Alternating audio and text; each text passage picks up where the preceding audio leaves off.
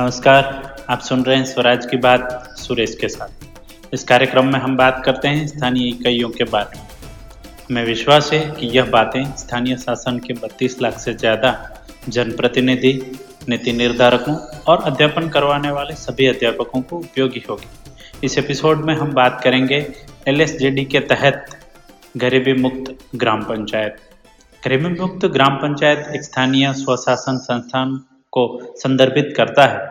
जो गरीबी उन्मूलन और अपने निवासियों की सामाजिक, आर्थिक स्थितियों में सुधार के लिए प्रतिबद्ध है।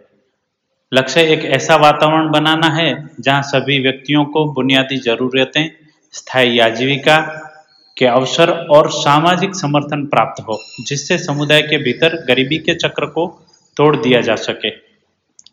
ऐसे कार्यक्रम लागू करें जो आजीविका के अवसरों, कौशल विकास और उद्यमता को बढ़ावा दें जिससे निवासियों को स्थायी आय अर्जित करने में सक्षम बनाया जा सके।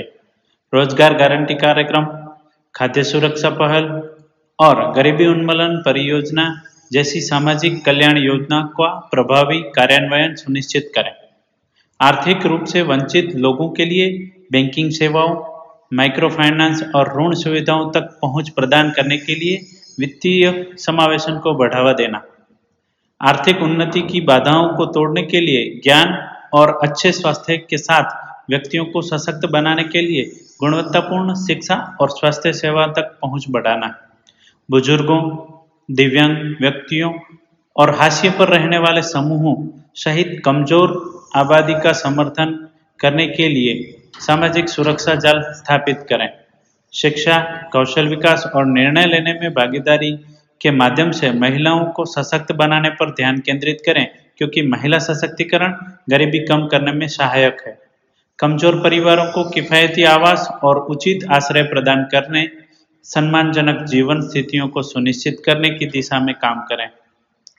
समुदाय में पोषण संबंधित मुद्दों का समाधान करते हुए कुपोषित बच्चों और गर्भवती स्थानपान कराने वाली महिलाओं को लक्षित करने वाले पोषण कार्यक्रम लागू करें।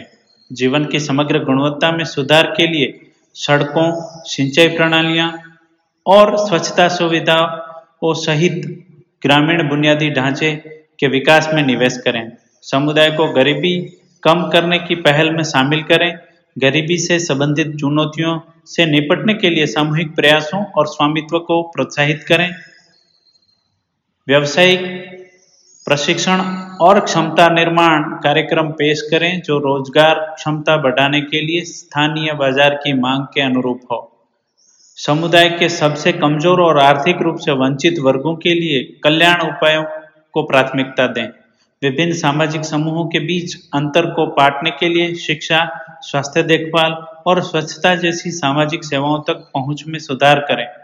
गरीबी से संबंधित मुद्दों को प्रभावी ढंग से पहचानने और संबोधित करने के लिए डेटा और साक्ष्य आधारित दृष्टिकोण का उपयोग करें।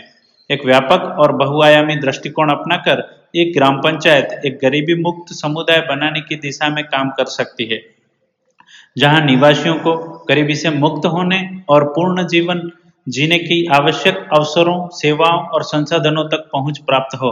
ग्राम पंचायत में सतत गरीबी में कमी और समग्र विकास हासिल करने के लिए सरकारी एजेंसियाँ, गैर सरकारी संगठन और समुदाय आधारित संगठनों के सहयोग आवश्यक हैं।